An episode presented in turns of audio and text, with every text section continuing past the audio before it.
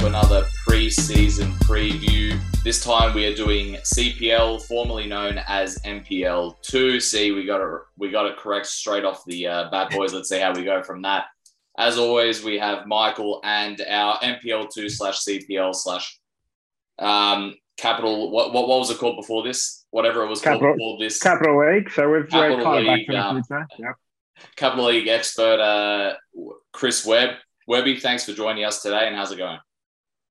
Yeah, good. Thanks for having me on. And yeah, no, every, everything's going good. I'm up in uh, sunny Brisbane at the moment, so uh, I'm enjoying the long weekend that we have. That's awesome. Glad to hear you're enjoying that. Michael, uh, thanks for joining again. And how are you going? Yeah, been pretty good, Matt. Um, just yeah, I think enjoying the long weekend whilst it whilst it sort of lasts before we uh, you know, go back to go back to work tomorrow. So just trying to soak it all in and enjoy it as much as I can. Yeah, I, I beat you to it. I was uh, already working today just for a little bit. So uh, got done with Good. that. Straight into this. And before we get straight into this uh, preview, we would uh, like to thank our sponsor, We here at M&M Podcasts are very proud to talk to you about our very first sponsor called Line Market, a new local business emerging in the sport and technology arena. That's right, Michael. Line Market is a new business operating in the ACT and surrounding regions, and their product delivers accurate line markings for all sports and special functions using the latest technology. That's right, Matt. And this includes all sports that we either take part in or have watched on TV at some point. And this ranges from football, rugby league, rugby union, hockey, Aussie rules, gridiron, baseball, softball, athletic tracks of any size, and associated disciplines, and more. Yeah, look, that sounds like it covers a lot of ground, Michael. And playing right now are the images and videos of this machine at work. And by God, it's a beauty.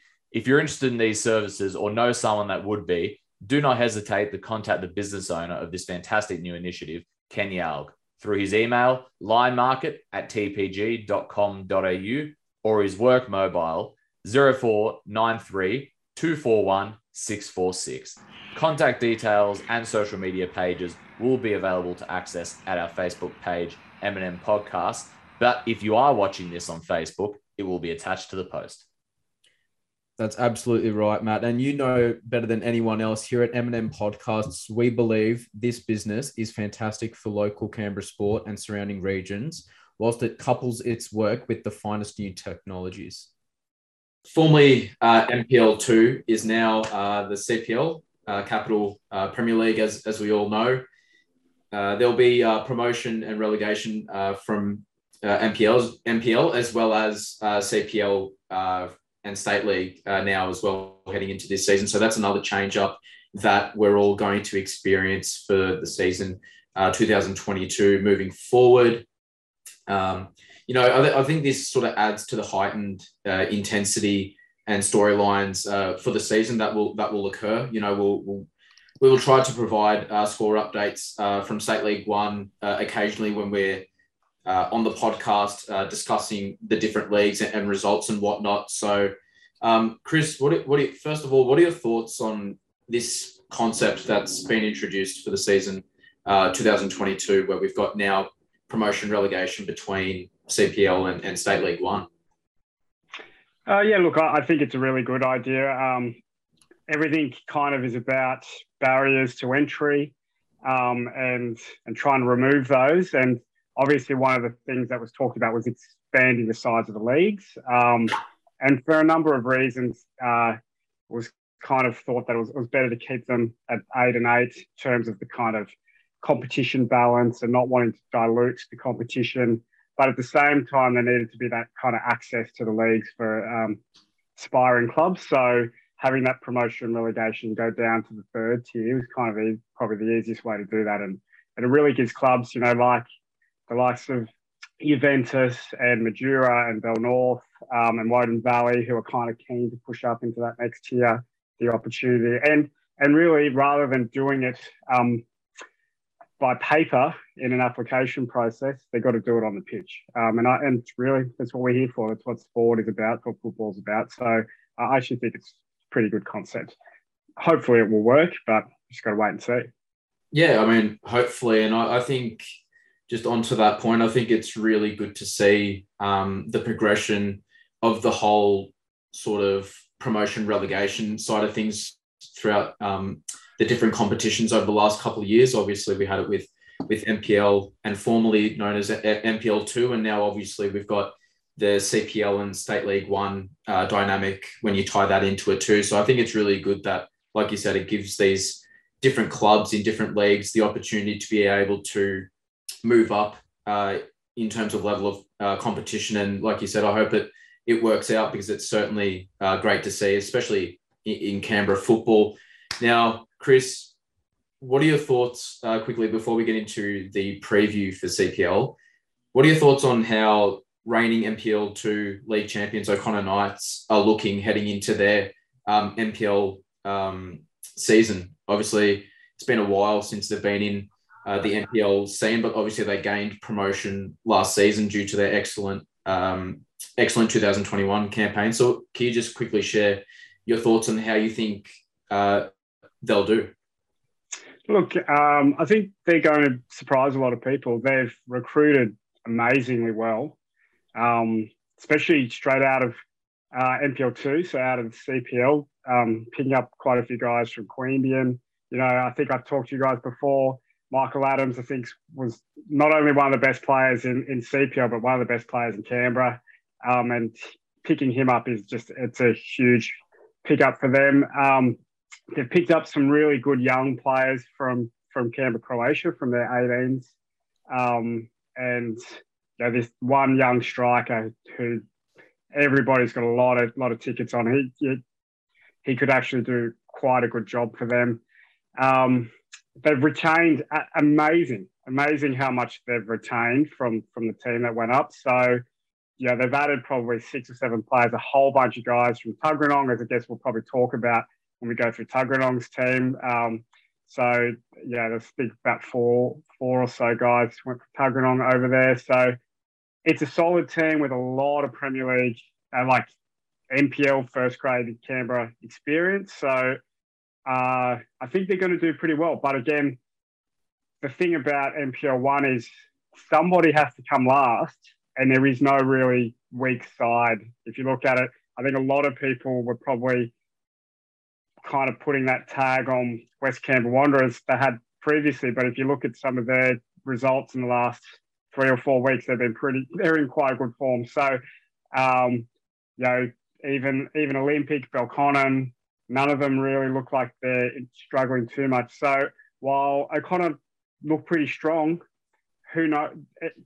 I think it's that league is getting just tougher and tougher in terms of you could come third or you could come last, and, there's probably five teams that kind of fit that mold. So uh, we'll just have to wait and see. But look, I don't think it would be a shock to anybody if they kind of snuck a fourth spot and, and made the finals equally, I don't think it'd be a huge shock if they ended up bouncing back down again. Yeah, absolutely. I think a great point that you touched on there was that they were able to keep a hold of a lot of their players that did really well for them uh, last season in order to gain promotion. And I think that's key when you're sort of moving from one league to, to another, especially in a more difficult competition, having that player retention. So, I mean, I think they're going to cause a fair few surprises. Like you said, they've got a great squad. And like Matt and I were discussing on last week's episode, it's going to be a great game between O'Connor and um, Canberra, Croatia when, when that match sort of pops around. So plenty of uh, exciting times ahead. Um, let's get straight into it though. ANU FC, let's begin with them.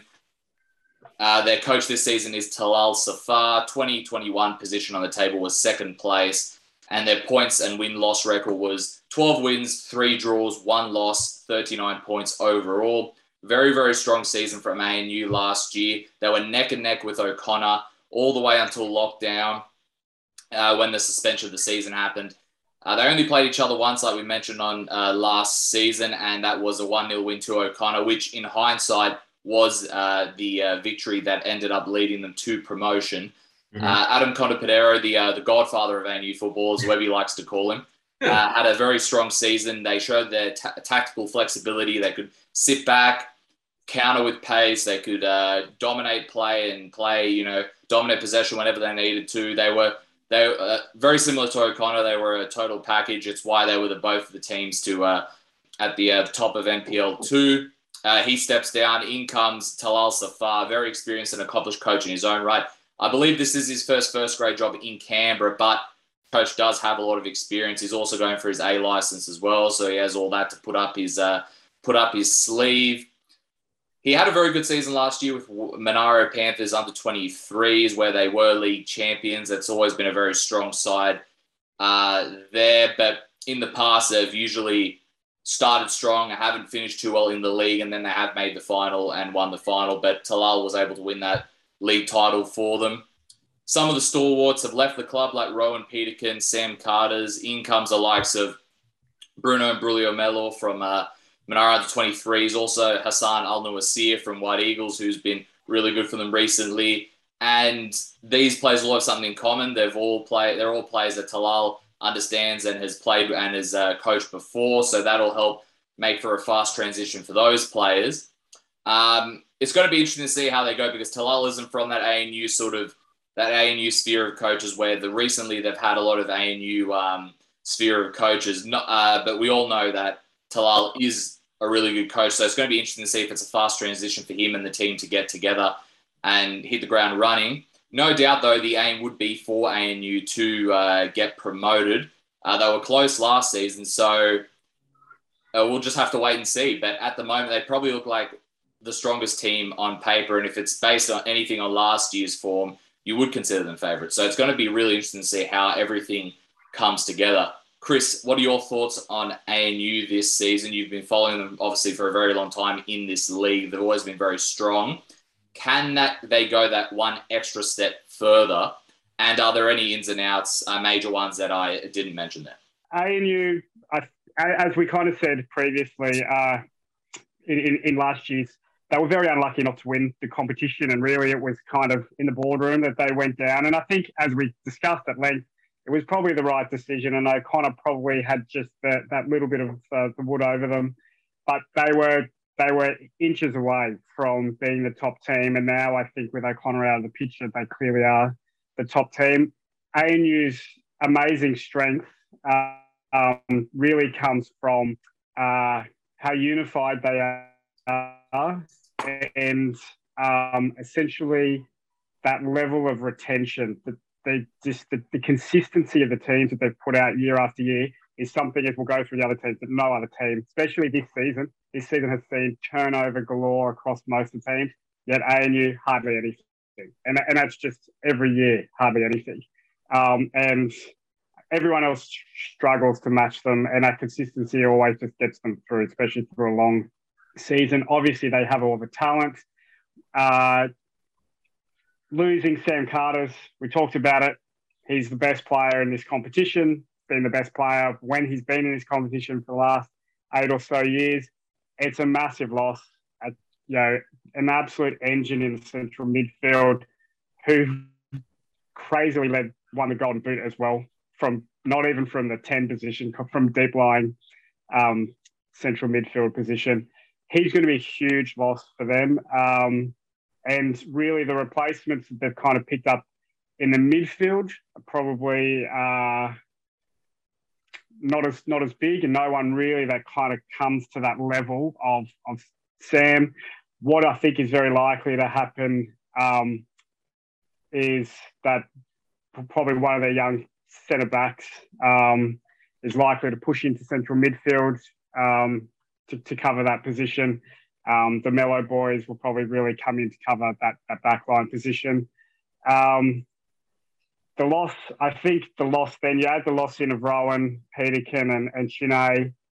Really, that is those with with Sam. I think that's more than half the goals that they scored last year between those three players. So collectively, it's a big loss. But I think that um, Andrew Manley also kind of comes back into the team. He was coaching their 23s and did a fantastic job with their 23s last year. So he's he's come back as a striker. He's a former Golden Boot at this level.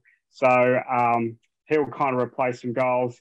Hassan, who will kind of come in at that striker slash 10 position from White Eagles, a fantastic player, um, and can also kind of replace some of the goals. And someone else that they got is um, young Liam Neeson, who's obviously has lots of jokes about him, about uh, his taken abilities, but he he missed at eighty percent of the season last year. He had a pretty much a season-ending injury early on, and he's another fantastic striker. So those three kind of coming back in really probably go a long way to replacing the goals that have left. Um, you add in Chase Deans up front and Max Model, who again I talk about as one of the top three or four players in this league. He hasn't scored many goals the last couple of years, but when he gets going, you know, Max could end up easily getting the golden boot. So look, I, I think that going forward, they're going to be fantastic. Where I kind of am a little bit worried about them is probably the depth of their back line. Um, ANU's depth has always been ridiculous because their 23s have been so strong. I think this year their 23s are probably uh, not as strong as they used to be. So really the depth coming back in that back line um, might really not be there. And across 21 weeks, you know, depth can often play a, play a role. So um, another big loss that they had, um, I don't think you mentioned, is uh, Jake Bradley, um, their goalkeeper. So they kind of had um, their two key goalkeepers with Keegan Jackson and, and, Jake Bradley. So Jake's out of the picture and Keegan's in, but um, Juan Maro is a, a, a, goalkeeper that's kind of coming to replace him, but we'll, we'll see how that goes. Um, in the middle, I'm interested to see um, I guess will really be Sam Carter's direct replacement, Joel Ingram, who's come from the Brisbane Premier League from Toowong. So the Brisbane Premier League's third tier in Queensland, so probably uh, a slightly higher um, level than, than our CPL. So I'll be interested to see how he fits in. It certainly will be. And you brought up a good point about depth because at the end of the day, depth, we all know depth's important in general, but I mentioned this on, on last week's show as well. COVID has to be considered as well with you know the the one week quarantining and whatnot, and even like if you're a close close contact as well. So mm-hmm. depth is all has always been important, especially for a league. But I would say I would say it's even more important now uh, than ever because now you have to include the um, you know the the new COVID rules, and obviously there's a lot more cases now than there was when we had the leagues the last two years, and we didn't really need to consider that. Like we we more considered COVID in terms of in terms of uh, travel and lockdowns, but we weren't really considering in terms of people actually getting cases because there just weren't that many. Now there's a lot. So I, am glad you brought that up. There's definitely something uh, that needs to be that I'm sure every single you know coach has considered in terms of trying to get more depth and or maybe just bring a bit more accessibility between 23s and first grade because it it will most likely um, be needed. And there's a decent amount of teams here where they didn't have a lot of depth last season, but they've added more depth uh, this season, which includes their 23s, which we will mention later. All right, who do we have next up, Michael? Yeah, next up we've got the Brindabella Blues, uh, coached by Ray Junior uh, this season. Uh, last season they finished eighth in 2021, and their points win loss record wasn't amazing uh, last season. We know the struggles that they endured. They only finished with two wins, one draw, 14 losses for only seven points uh, across the shortened season last year. And, and, like I mentioned at the top, it wasn't a season to remember for the Brindies. We said on many occasions that former coach uh, Glavenich, you know, his side were unlucky on in some games, uh, you know, hitting the post, God knows how many times, you know, and ultimately their defensive record didn't help uh, their cause either. But you've got a coach like Ray Junior coming in, argu- arguably the most accomplished and qualified coach to come out of Canberra in, in quite some time. And I mean, I can speak to uh, his resume. You know, he's got stints at Canberra United, uh, the Canberra United Academy, uh, the Central Coast Mariners, uh, youth squads, amongst others. So they've got a fantastic coach uh, coming in that can really sort of look to change their fortunes around and improve their performance in 2022. You know, uh, in saying that, they've lost some of their key players from last season, uh, such as uh, Zach Lawrence and uh, Nico Blazovic, uh, to mention a couple. But in saying that, they've also managed to regain Curtis Schaefer from Belconnen United. So obviously he was at Brindies last season before he made that switch over to Belco in NPL, Uh, and they've also managed to bring in uh, Ray Junior's son, uh, Christian Junior from from Tigers FC, which I think is a massive help uh, for Brindis in terms of their defense. Like I mentioned, they they struggled a lot defensively last season. You know, they, they couldn't seem to keep the ball out of the back of the net. But I think bringing in a player like Christian Junior, who's been back in Canberra for a couple of years now, and he's a great young player, a great defender. Uh, he'll slot straight straight into that back line, and and I think he'll improve uh, their defensive capabilities massively. So, you know, th- they'll be looking to make up for the last season and, and improve on their results. Um, you know, and, and they'll be looking to take some scalps of you know some of the bigger teams uh, like ANU, like we just mentioned, and you know the the, the White Eagles and the Queanbeyan Cities of, of, of the uh, of the competition. So, you know, we'll, we'll see how they go. But I think they've managed to, you know, although they've lost a few players, a few key players, they've also managed to recuperate. Uh, will bring in, sorry, some some great quality as well. So, Chris, what are your thoughts on Brindis this season, and um, are there any sort of other ins and outs that I didn't mention there within the squad that that are of any sort of significance or importance? Like I said, it's a big year for uh, Brindabella, but they've got a great coach to help them turn it around.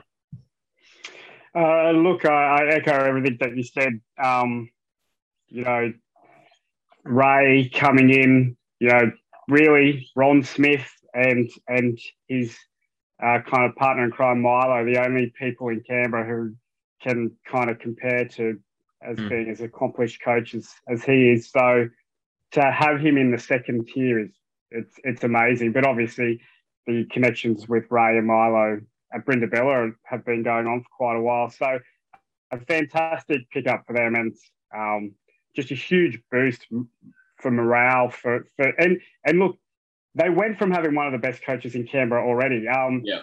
You know, Zoran is was a fantastic coach and and got that team playing fantastically well. But you know, so it's hard to hard to improve on Zoran, but this is probably one of the few people in Canberra that there is that you could improve on him.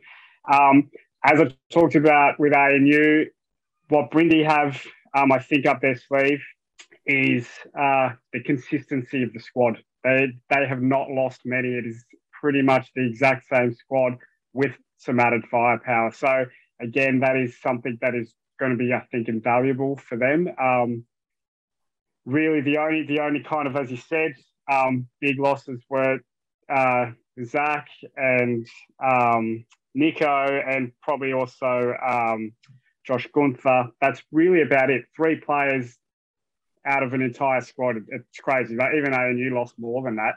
Mm-hmm. Um, and then the guys that you brought in, you know, Curtis, obviously we know, um, an amazing striker. Whether we get to it or not, I'll, I'll tell you, I think out of the uh, top seven goal scorers in the league last year, uh, five of them have gone. And then the, the only people left, I think Curtis would have been the next highest goal scorer, and he only played half the season before he went to Belconnen.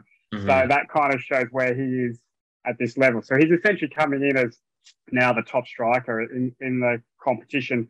The one who I really think is the ace up their sleeve uh, is Jordan Host. Um, he's come back from the Central Coast and you know, he was former Canberra United National Youth League player. He is on another level. I, I saw him play every week um, at Summer Eight during during the summer, and he's just an absolute amazing player and will absolutely dominate in the central midfield for them. Um, really teaming up with James Menham and David Gurney, it's actually an extremely strong midfield, one of the strongest in the competition, mm-hmm. I think. Um, and, you know, with Curtis up front, um, they've still got Ollie Wertsons and Josh Merkel at the back.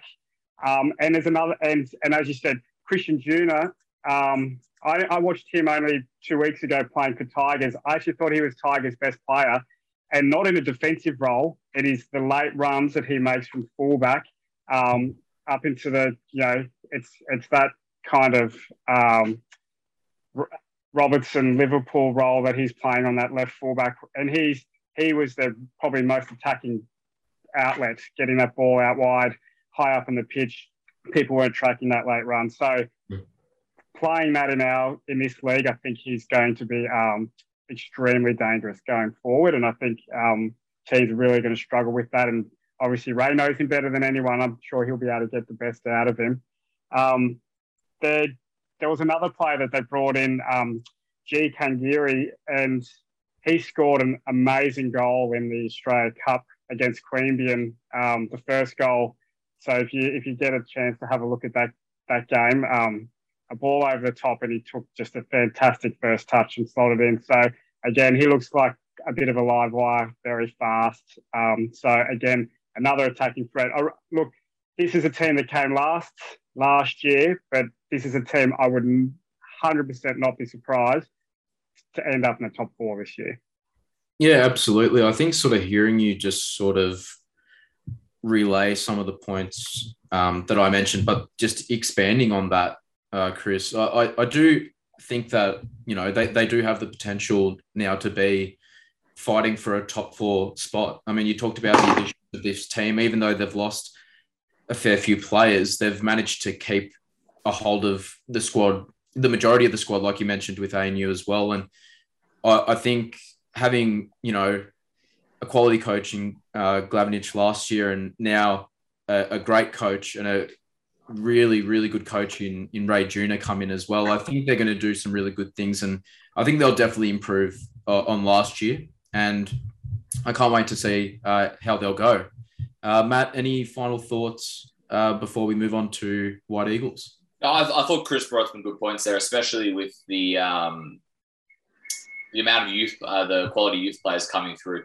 One, mm-hmm. if people are just sort of looking over the Canberra leagues just as a whole and not looking underneath first grade, uh, Brindis were in the NPL one last season, and their 18. I know they did technically get relegated overall, but their 18s were like in the top four or something like that of the of yeah. the um, of their league, and they were they did pro- sort of. So people probably would think, oh, they're in NPL two, but that doesn't that doesn't account for the whole picture. So they were bringing quality uh, youth players, and I think you'll see a few more of them come through, especially with Ray, who could would have coached probably. Um, I'm not sure about the actual numbers, but I'm sure a lot of the 23s now would have been under Ray last season at the Brindis. So uh, expect sort of, like we mentioned with that depth, uh, it'll probably help with that familiarity when, if it comes to that time of season, if you have a decent amount of players out with COVID or injuries or whatnot or personal uh, things or work commitments, um, he, he won't have any issues, I'm sure, calling on um, those 23 since he is pretty familiar with a lot of them from last season. All right, moving on now to Canberra White Eagles. Their coach this season is Zoran Milenkovic. Uh, 2021 position is third play, was third place. 2021 points of win loss record was eight wins, two draws, six losses, 26 points overall. Uh, White Eagles did finish third, but I think a fair point to bring up is they were originally fourth, but Queanbeyan's uh, 20 plus point deduction meant that they finished, uh, meant they were pushed up to third. So, yeah, um, that's something probably to consider for all the uh, the rankings from about probably fifth to fifth, fourth, and third, uh, considering that Queanbeyan finished in sixth, but we'll mention that a little bit later. So, essentially, um, White Eagles had some fantastic results last season against some of the bigger teams. They would always usually show up for these big games, except for against Queanbeyan City. That didn't end too um, well for them at the beginning of the season, but they did perform better against Queanbeyan City in that second round matchup against them. Uh, probably a good word to sort of explain them last season was just inconsistent, a little unstable as well. When the reason why I mentioned unstable isn't because the players um, aren't good or anything like that. It's because they had four different coaching changes. Started with uh, Steve Forshaw. Then they had Eric Benet as sort of a placeholder player coach. Then they brought back Graham Plath. Uh, he didn't last too long. Then they brought, um, then they put um, Eric Benet once again as a caretaker coach. So I'm sure one one thing that they have been looking to sort of fill is not only is to sort of get that consistency. So Zoran will be there. He's got his coaching staff as well as 23's coach Paul Townsley, good friend of the show as well. Mm-hmm. Um, he'll be um, essentially the assistant coach there as well. I'm sure there'll be plenty of like we we mentioned this a lot. It's great to see that a lot of these clubs are going to be utilizing their 23s more because uh, it's fair to say a lot of clubs in NPL one and NPL two two they're utilizing them, but I wouldn't say it was a sort of a big topic last season for a lot of clubs. But it seems like to be a big topic this season and um, so that's good to hear. Uh, but depth for them, especially because they probably had more injuries, I would say, than any of the other clubs last season. in NPL two. Uh, they had quite a few injuries, so it seems like they've not only with the 23 as well, but they've also brought depth in general. They've brought in the likes of Aaron Cashman from West Canberra Wanderers last season, Kaglar, Martin Deng from West Canberra Wanderers, Zach Lawrence, of course, who's been one of Brindy's best players for a while. Uh, so they're bringing a lot of first uh, first grade NPL two experience and also players from first grade uh, NPL one experience to add into that first grade depth there. And then, like I mentioned, they'll have plenty of 23s coming up, I'm sure, as well. There's plenty of other players, but I'll let um uh, Chris add, add any more in that regard. Ultimately, though, for White Eagles, uh, with clubs uh, like this that have a history in Canberra football, their aim would, I'm sure, be promotion, even if they're not saying that uh, publicly. So for them, trying to find that consistency will be key. Uh, like they've already built the depth. Uh, that we already know that they always shot for the big matches. I guess it's just those matches where um, well, it's just those matches when they're not versing the big sides where they sort of fell uh, last season. So let's wait and see how they do. But uh, considering how much depth they've added, and um, if they can find that consistency and stability, I would say they'll be there or thereabouts in terms of pushing for that top place. What are your thoughts on uh, White Eagles, uh, Webby? Again, you, look, you don't need me on this show because your, your thoughts are exactly the same. Consistency. Uh, the key for these guys, all you have to do is look at their preseason results. A two or draw with Canberra Olympic and then losing. They were down 7 0 and scored in the 90th minute to make it 7 1 against West Canberra Wanderers on the weekend. So, and you can see where that, you know, if you thought last year they needed consistency, well, this year, it, you know, it's exponential because the turnover has been so enormous. Essentially, they've lost about 10 first graders. So it's more than half a squad. And then they've brought in even more. I think they've brought in like 11 or 12 guys. So it's pretty much a brand new team. It's going to take a little while for them to, to gel. So I, I really think that they're going to be up and down for the first few weeks. But you look at the quality of the guys that they've brought in, if that team can gel, really, they really, really should be pushing for promotion. They should be pushing the front, the, the top two, I think, for that spot. Um, you know, guys like Aaron Cashman, Martin Deng, you know, they've, they've, played at this level and dominated, and they've played at NPL one and dominated. Um, you know, they've they've lost Davy McCarron, who was, um, oh no, sorry, sorry, not Davy was O'Connor. They've um, they've they've lost um, Hassan, which is kind of a, bunch of goals there. They've kept Ed McCarthy, which is um, a huge uh, boost for them, I think. Um, he he scored a lot of goals, and a lot of important goals. Um, you know, at the winner against O'Connor from you know in the 92nd minute, the only game O'Connor lost, um, and it's just kind of what Ed does, and he he I think is going to be vital for them. But they have just brought in a host of, of uh, people across the front line. They lost um, Gabby Ale up top, who's gone to O'Connor Knights. Um, but you know, to bring in Zach Lawrence, to bring in Chine, uh, so it's Martin Deng again, who can again play play across the top. There is a lot of competition for goals up there in the middle. They've still got um, Dayan in the middle with Kashi.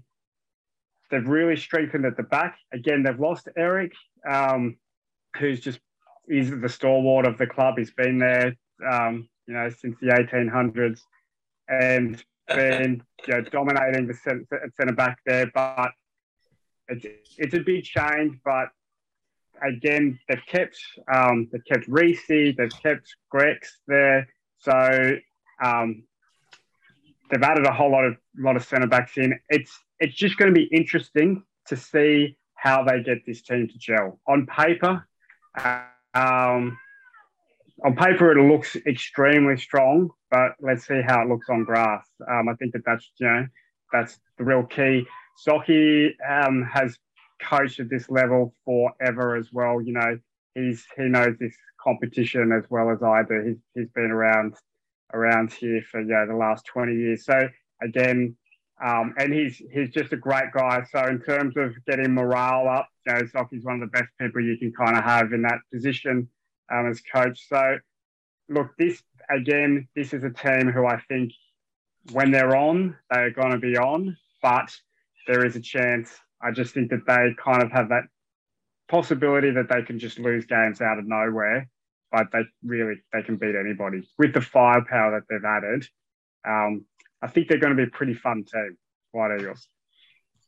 Yeah, look, they certainly should be. And I guess one thing we haven't mentioned is with O'Connor going out, that's a massive derby in NPL in uh, CPL slash NPL two that we will not be seeing this season. Um, obviously, the Queanbeyan and White Eagles is also um, just as big, so that will probably be the uh, the the match that if you're gonna go there and watch that match and want to see and want an Eagle burger, get there early because it'll be uh, sold out in batches like it was uh, for O'Connor and uh, White Eagles uh, specifically last year. I remember. Uh, to Queanbeyan City, uh, who were going to be coached by Goran Josifovski this season. 2021, their position was sixth, obviously uh, due to what Matt mentioned earlier about the point deduction. We all know what happened there. Um, their win loss record was 11 wins, one draw, four losses. Uh, but ultimately, they obviously only ended up on 10 points due to the 20 plus point point deduction that they received. So last season, they were under the tutelage of uh, well renowned coach, uh, Gabby Wilk. We all know his resume, how long around, well, how long he's been involved in Canberra football for, uh, particularly, obviously, as we all know, with uh, Tigers. Uh, obviously, they put him in. Uh, they they got him across to Queanbeyan last season, and I think that was a real indication of Queanbeyan sort of saying, "Well, we want to gain promotion this season," meaning you know, obviously, 2021 that um, you couldn't help but feel that when they brought in a coach like Gabby Wilk, and you know they obviously had made a bunch of NPL signings as well on top of that to really steer that, and it just didn't end up happening uh, for them. And you know, uh, ultimately they couldn't beat the two main contenders in ANU and, and O'Connor. They proved to be pretty big uh, stalwarts uh, as well, and obviously the the point deduction certainly didn't help their cause either. And you know, it, I don't think 2021 will be a year that Queanbeyan will want to remember. And I think they'll just want to move on, obviously, from what happened last season and look to progress uh, this season as they look to to move forward. Because, you know, last season, and we talked about it numerous times last season, on their day, they were probably the best attacking team in the competition. They just had so much talent, you know, up front with the likes of, you know, Michael Adams and Mark Shields and, and personalities like that. I mean, when they were on, they, they had the potential to score sort of five, six goals if they wanted to, but they just couldn't find that consistency um, up front. And then results obviously didn't go their way when they came up against, like I mentioned, the ANU and O'Connors of the world. So in comes in uh, Goran Josifovski, uh, who was coached um, at the club before with success. And, you know, he he was a player at the club as well in, in NPL two last season. Last season, sorry, which makes it a smooth transition into the role for him. Obviously, being familiar with uh, the club and everyone involved, and I think he's tried to sort of calm down the expectations of the clubs and of the club, sorry, and, and, and build it step by step, as he alluded to in um, his interview with uh, Matt, you know, with, on Facebook that everyone can go and see. That's available on our Facebook page. So it's safe, it's safe to say that the pressure on the team was enormous to get promoted last season, but I don't think it will be as much this season, if, if that makes sense. You know, it, it, might, but it might be where they overcome that. Um, we'll just have to wait and see. Obviously, I mentioned um, Michael Adams and Mark Shields being two attacking threats they had last season. Those two men are no longer there leading the, the attacking threat. And obviously, they lost uh, Michael Keita as well, who's a little bit of a player that you can sort of stick in different positions, but primarily a central midfielder. He's going to be a massive loss uh, for them too. So those three guys, notably, are sort of some big outs there, and uh, some of the ins uh, that, that they've managed to um, bring across. You know, Michael Mensah, Andrew Sellers, Ryan Golevsky, and uh, Bhutanese international Charising Dorji as well. So they've made some exciting uh, signings there. We'll see how they're sort of able to mold into how Queanbeyan go about playing their football uh, this season. So, Webby, what do you think uh, of Queanbeyan uh, this season, comparing sort of all the sort of inconsistency and trouble that they had last season in 2021, moving into this season of 2022, where they're sort of looking to sort of clear that slate and, and move forward. So, how do you think they're looking to approach uh, this season, and what do you expect of them? Uh, look, yep. Again, everything that you said. Um, last year, they invested heavily. They had high expectations, and I think those expectations kind of weighed down on coaches and the players, um, and and the wheels kind of started to come off. But as you said, when they were on, um, the game that they played against Western Molonglo at Woden Park is the best 45 minutes of football I saw last year from any team. Um, that first half, they were just they were unbelievable. They uh, looks like they would beat most NPL one teams the way that they were playing in that game, but they wouldn't. That consistency wasn't there all the time. Um, some big egos, and, you know, to, to manage, and and um, Gabby kind of manages that by being the, the biggest of them all, and you know because he can gain that respect because he's been there, done that as a player and as, as a coach. Um, but even you know there's not many who can manage that kind of um, change room. Gabby is one of the only ones in Canberra who can, but even he struggled, which is, um, you know, it made it hard. Um, I think this year, getting Goran back in, you know, he's essentially the, the favourite son of, of Queanbeyan. Um, you know, he's, he's highly decorated player with them from the kind of the last 15 years, last 20 years, really. Don't want to show Goz's age, but um, you know he's he's been fantastic there. He he has tried the coaching gig out, um, and it hasn't always gone well. It's kind of like a, a Lampard returning to Chelsea situation. Um, I think the biggest issue was the last time he was there, he was player coach, um, and anyone struggles with player coach. You have ridiculous talk about having high expectations on your shoulders. You, you're kind of wearing those expe- expectations double. Um, now that he's given up the playing role and he's just concentrated on coaching, I think you can see from the recruitment that they've done, it's a much more well balanced team. I think a team that's rather, you know, going to be out there to kind of work hard for the results rather than you know expect the results because they they show up onto the pitch. Um, so look, I actually think expectations are quite high for them again, huge turnaround, um, especially kind of up top. Uh, but they've brought in a, a number of players. Uh, actually, so many players, I have no idea how they're going to fit them all in. It's kind of borderline ridiculous how many forwards they've kind of brought in. Obviously, you know, losing Mark Shields and Michael Adams, all those goals they've kind of gone, oh, we're just bringing eight strikers and we can replace those goals. Can't play them all on the field at the same time. But um, in saying that, look, they've brought in some very hardworking forwards. Abby Delahi, you know, I knew very well. I coached him a fair bit um, at Western last year. Extremely hardworking. Alex Uricaro, again, I know he's played state ones at Western. Extremely hardworking forward. Um, I think that they played those two up top um, with the um, Bhutanese international kind of behind them, and you know, really, actually, quite a very different front line to, to last year, but actually quite an effective front line, I think. In the middle, I think will be interesting. Um, I think they've been playing Dean Tomeski and Felizi is kind of just a, a flat centre midfield pair. I'm not really sure what depth they've kind of got in that midfield role.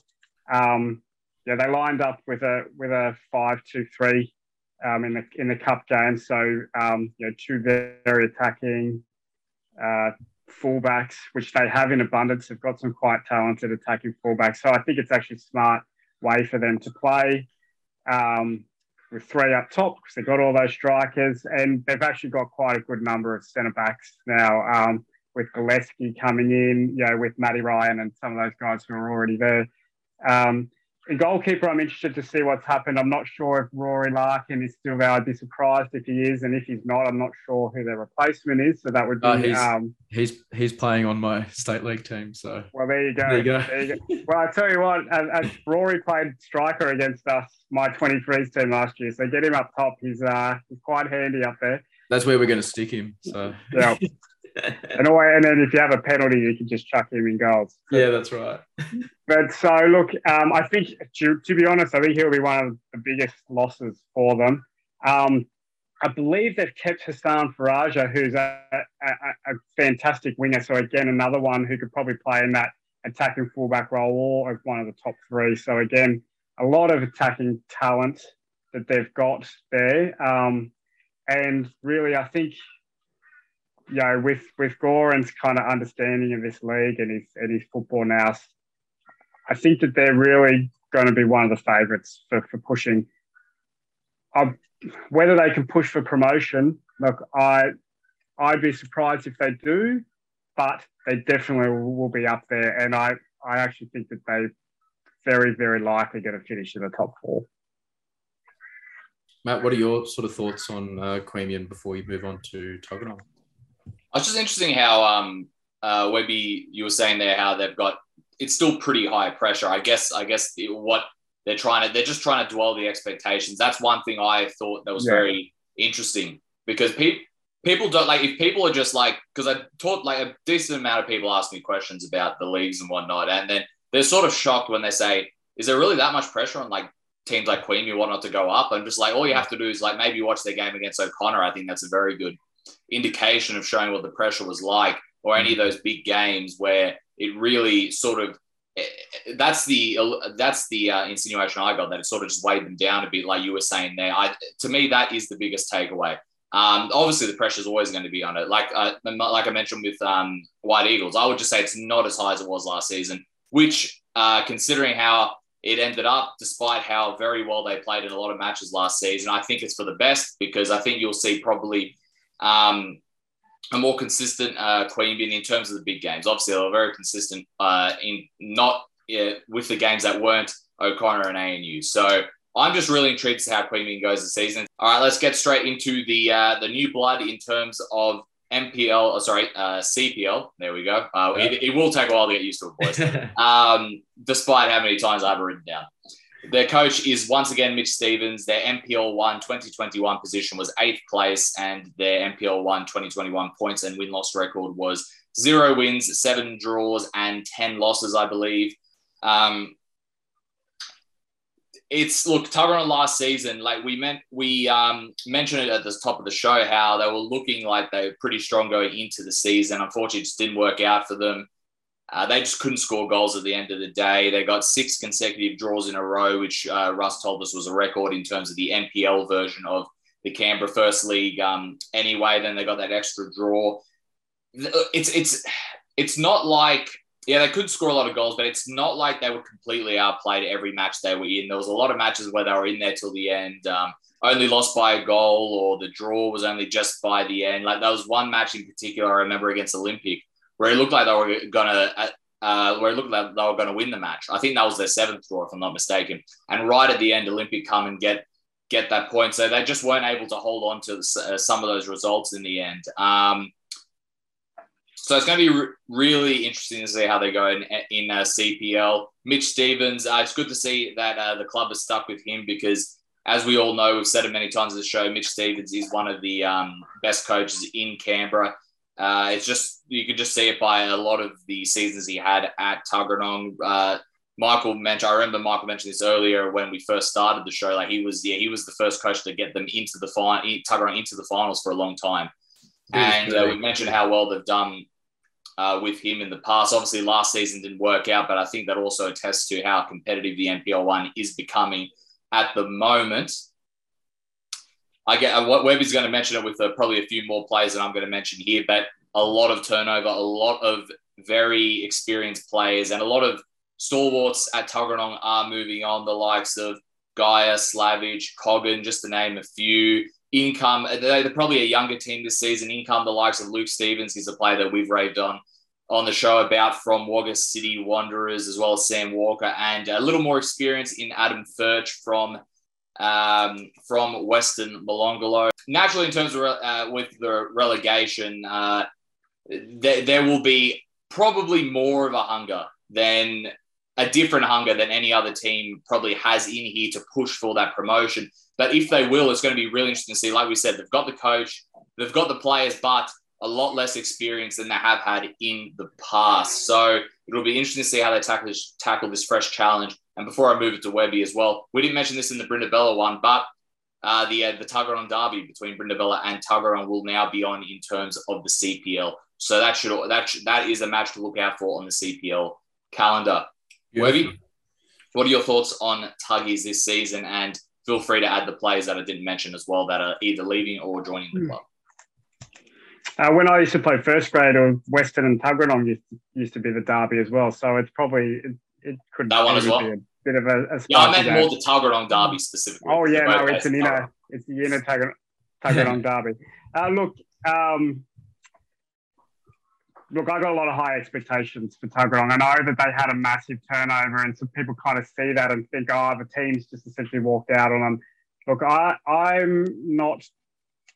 I've got a feeling that Mitch is not really overly disappointed with a lot of the people that kind of he didn't retain, and I think he's quite happy with majority of the ones um, that he did retain. I think probably um, his name mistakes me. The, the Irish boy from the centre midfield, I think he's probably the one that hurt the most. He's, he's moved into state um, and you know, an extremely talented player. Hopefully his name will pop in my head soon. I think it was Shane, Shane Murphy. Shane, yeah, Shane Murray. Shane Murray. Yeah. yeah. Um, I think Shane, if he kept hold of Shane, which I think he was really confident of, he had to leave for different reasons. Um, yeah.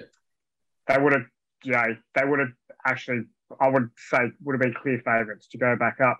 Um, really, they kind of kept the rest of their central midfielders. So Cam Doherty, who's kind of moved into the midfield, and Ewan Peterkin, who's kind of that um, Kante six, just breaks up play. And yeah, so I, they again will be solid in there. Um, Harrison Bunell at centre back is was one of the best centre backs, one of the best defenders.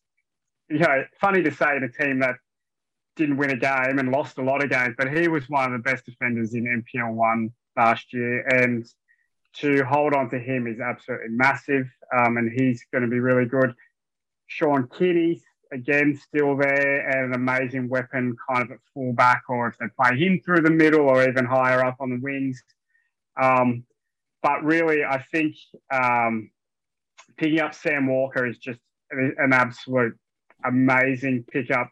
This is someone who played Broadmeadow Magic um, in Northern New South Wales competition. I remember going and watching Broadmeadow a few years ago play Olympic in the NPL final series because obviously they won um, the Northern New South Wales competition. And that Olympic team had just been in the semi final of the FFA Cup, and Broadmeadow blew them away. And, uh, you know, it's a high level up there. And he is a former not last year, but a few years ago, former NPL, Northern NPL Player of the Year and Golden Boot. So that is an extremely high caliber player for a second tier team in Canberra to pick up. Um, so, you know, I think there's going to be high expectations of him. But then you kind of partner him up front with Luke Stevens, um, who we, we know is top quality at this league. Um, and they picked up another boy who used to play at Wagga as well, um, who, will probably complete that front three. Uh, look, it's the starting eleven is actually extremely strong. I've seen them play. I've seen I've seen Tuggeranong. I've seen ANU. I've seen White Eagles. Uh, Western play so far this preseason, and Tuggeranong has impressed me the most. Um, the way they've played, their high press, high energy. It, it's very different to what most of the teams in this competition are used to. Um, and whether they can kind of keep that up for 90 minutes, but they, I can see them really blowing teams off the park in the first, you know, 30, 40 minutes and then trying to shut up shop. And I think it's going to be, uh, look, I, for me, they will be top two, favourites. Now, whether they end top two, they might come seventh for all I know. But going into this league, I'd have them with ANU as, as my two favourites for promotion. Michael, who do we have next up? Wagga City Wanderers, uh, coached by David Leonard. Uh, the 2021 position was fifth, so just outside the top four. Their points win loss record was four wins or draws, 13 losses for 12 points in total.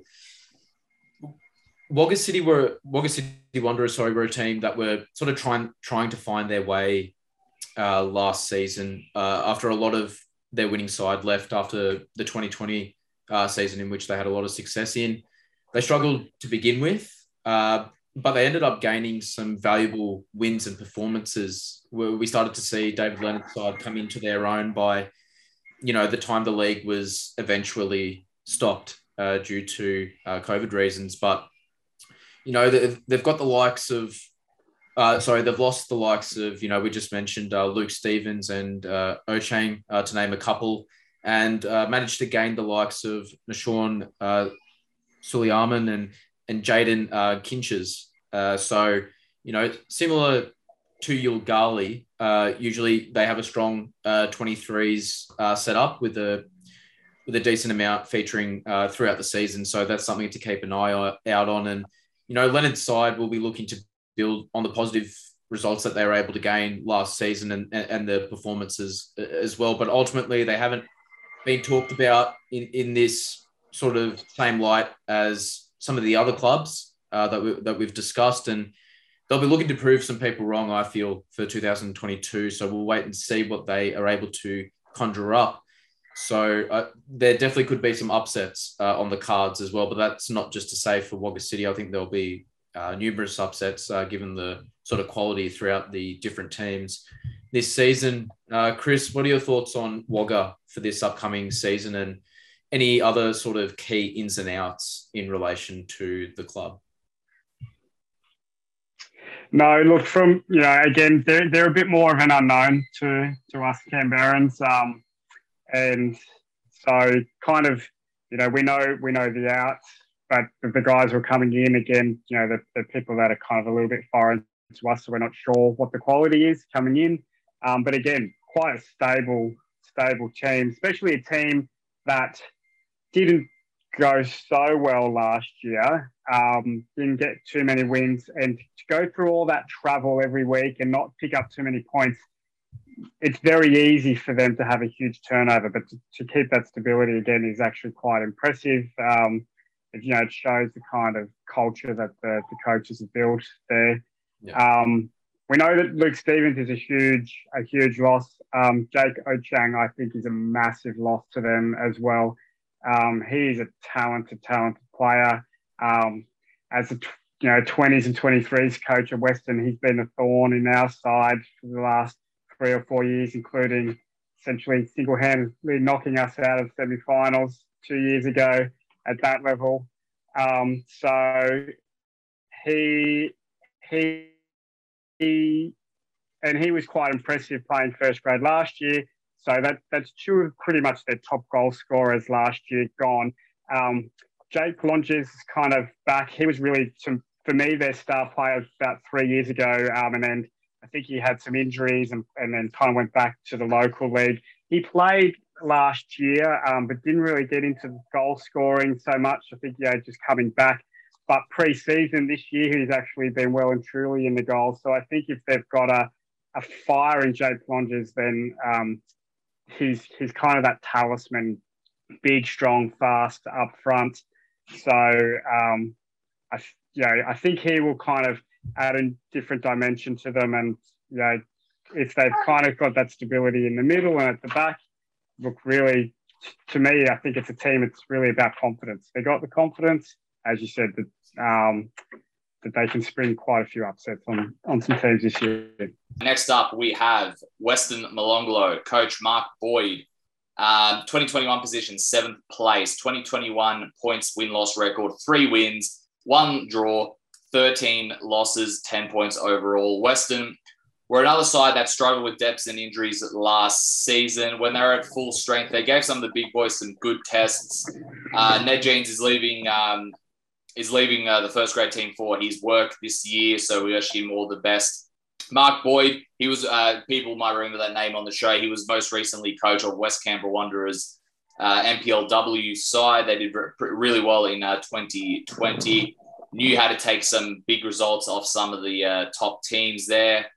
Uh, there are quite a few outs for Western with the likes of Sellers, Albushi, Angus Record, uh, leaving quite to name a few, and that is a lot of their goals there, especially with Record. I remember he scored quite a few goals last season. In comes Josh Delaney and Chris McEwen, just to name a couple.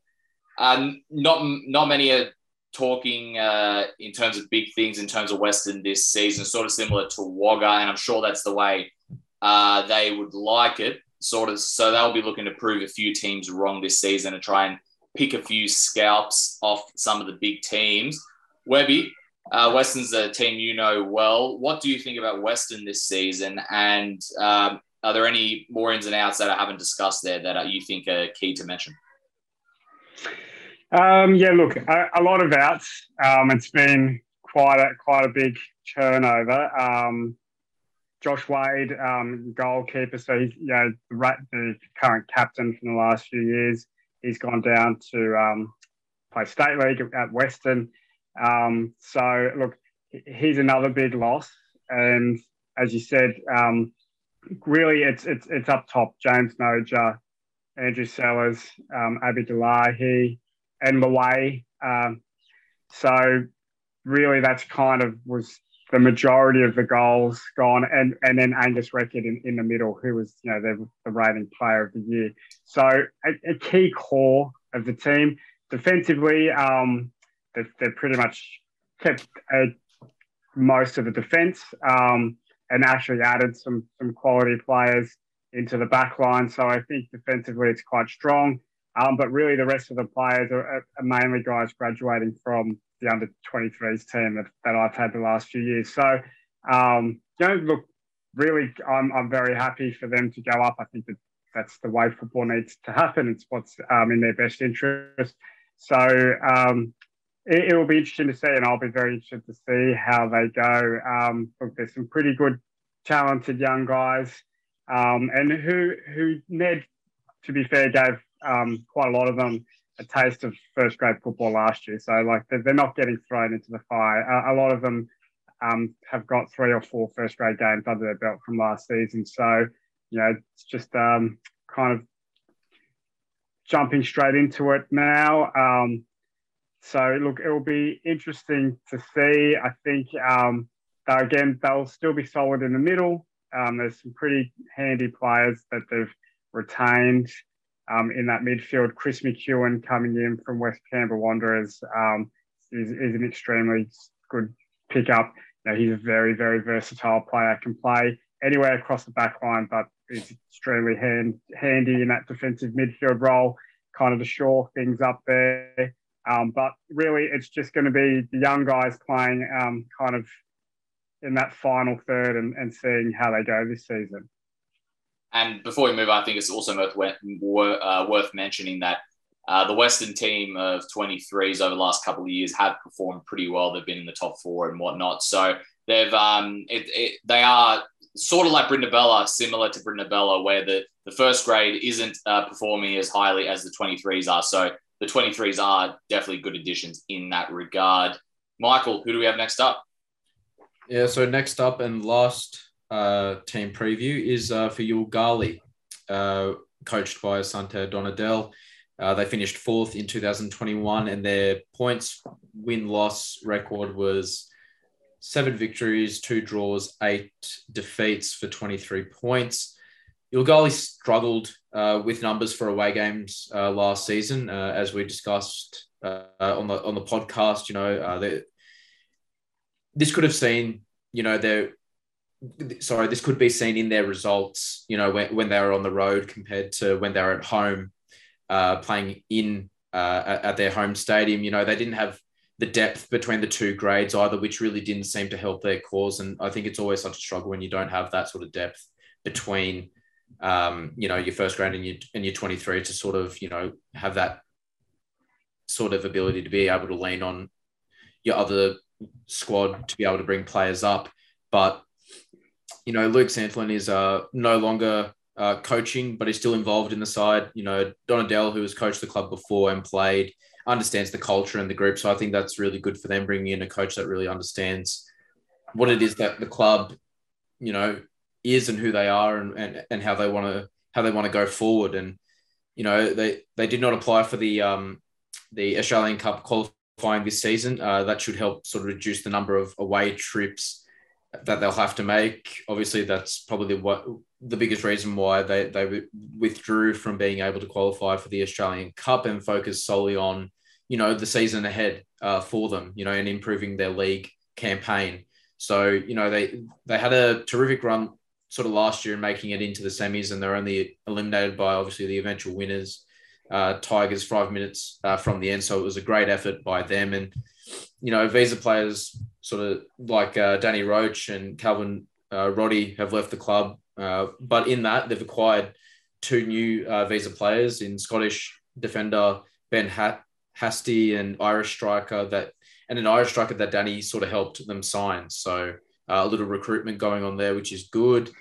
You know, they, they've added some depth as well with their 23s. So they'll be able to lean on their 23 squad a little bit more this year, which is always a positive, And you, you should be able to expect them to feature throughout the season as well. And lastly, you know, on their day, Yoogali are as good as anyone. We've seen it over the last couple of years what they can produce when they're in full motion. And you know, at home they're a very strong team. They love playing at home, and you know, if they can keep their squad numbers up for away games and sort of put in really good performances away from home, and you know, take away some some victories and even some snatch a couple of uh, draws as well in the process. You know, top four is in clear sight for them, and even promotion um, so we'll see what happens when it comes to that time of the season when it's finals football.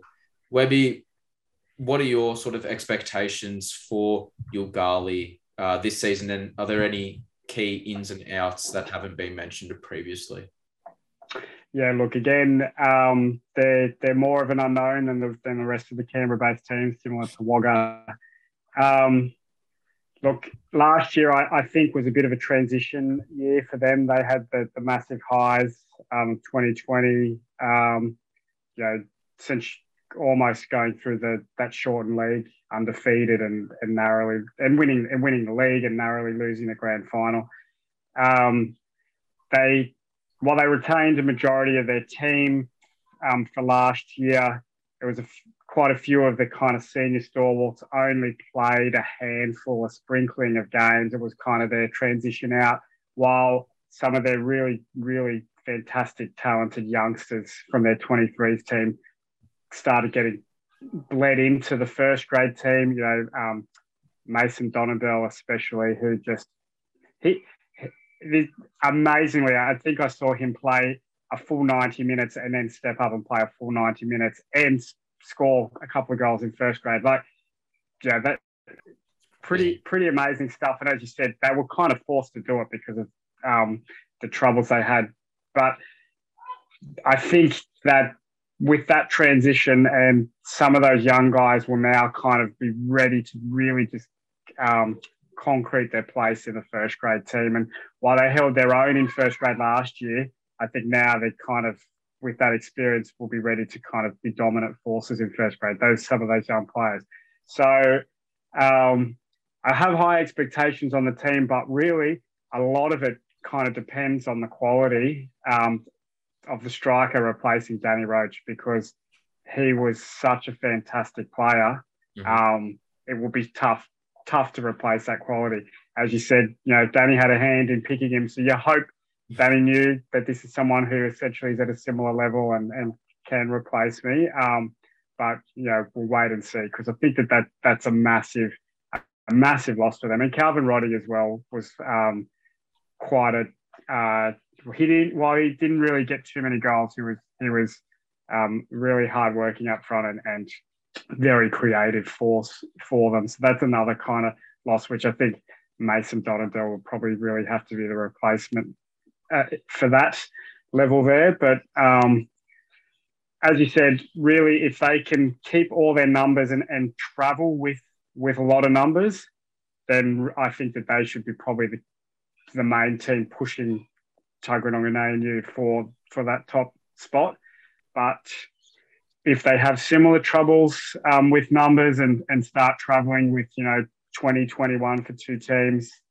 Um, and that, and remember, we only got a bit over half, you know, two thirds of the way through the season. So it could have got worse and worse for them mm. in the last six or seven games. So if that happens, you know, again, they might, they might kind of see White Eagles and Queanbeyan or Brindabella kind of sneak past them and, and drop out of the top four. So um, I really, it just, I think it's, again, and we've talked about it a little bit, common theme, depth will, will play a whole big role. But again, as I said, their 23s, while their results weren't there that much last year, they were actually one of the, the 23s teams that impressed me the most personally. Um, some of the individuals were actually extremely talented and like very young, under 23s, but they had 16 year old, 17 year old guys yeah. playing that under 23s team who were extremely talented. So, again, a, a lot um, for them to look forward to in the future. So, um, it will be interesting to see. Interesting to see how they go. Again, a team that really could push for promotion, or um, you know, maybe not even make the top four. Matt, do you want to get into the CPL round one fixtures? Let's start with the first game is Queanbeyan versus Brindabella Blues, Saturday, April 2nd, 3 p.m. at High Street. This should be a, a very good one because they've obviously most recently played in the FFA Cup and the Brindis always push Queanbeyan in that regard. Canberra White Eagles versus Wagga City Wanderers, Saturday, April 2nd, 3 p.m. at Woden Park in close. That should be another interesting one there. ANU versus Yoogali. This is probably the match of the round, I would say. Saturday, April 2nd, 3.15 p.m at ANU South Oval. Let's see. Um, this will be the, the real test. First game of the season. If Yoogali can bring the sort of numbers that they were bringing in 2020, uh, like you mentioned, Chris, they have all the quality to uh, do well this season. And then we've got Tuggeranong United versus Western Molonglo. Like you said, a big derby back in the day. Two of the uh, uh, Southern slash Western clubs in the competition. Saturday, April 2nd, 7.15 at AIS Synthetic this so that's where that comes from as well. The um, I'm assuming Canberra still being redone. So that's pretty good. There's at least even if you want to watch one of those NPL, uh, sorry CPL games, you can uh, if you got free time on April second, you can at, at, the night you can go down and watch at AIS Synthetic. Awesome. That's us for our CPL preview. Chris, thank you so much as always. Look forward to having you on the show again. Any last words um, from you? No, look, uh, apologies for rambling so long. I think it's probably to be a long, a long episode for you. But um, no, look, thanks for having me on and uh, interested again to see see how it all pans out. Look, I really, my fingers are crossed that we actually COVID spike, or, or probably more importantly, the weather doesn't start uh, yeah. taken taken matches off us. That's another thing we also. haven't mentioned. The weather's been crazy this summer, so I wouldn't be surprised if we have more wet rounds uh, as well this season. Michael, thanks again. uh, any last words from you? Really interested to see how various teams perform given their circumstances in terms of squads that have managed to bring in a lot of players after losing a lot of players and those that have actually managed to keep a pretty good squad retention. So we'll just see how everything plays out. But I'm expecting a very sort of close and competitive 2022 CPL season. I, I don't think you can say definitively who's going to get promoted, which adds to the level of excitement and the element of unknown per se. So looking forward to it. And you can say the same in terms of relegation, which we yep. don't know. It's not very clear at all. It's going to be very exactly on both ends. All right, and this is our second preview. Next week we will uh, Jeremy McGann will be back with us for our NPLW preview, and then after that, all steam ahead for the season. Finally, awesome! Thank you very much, everyone. That was episode forty-five of the Canberra Football Show. Thanks for listening.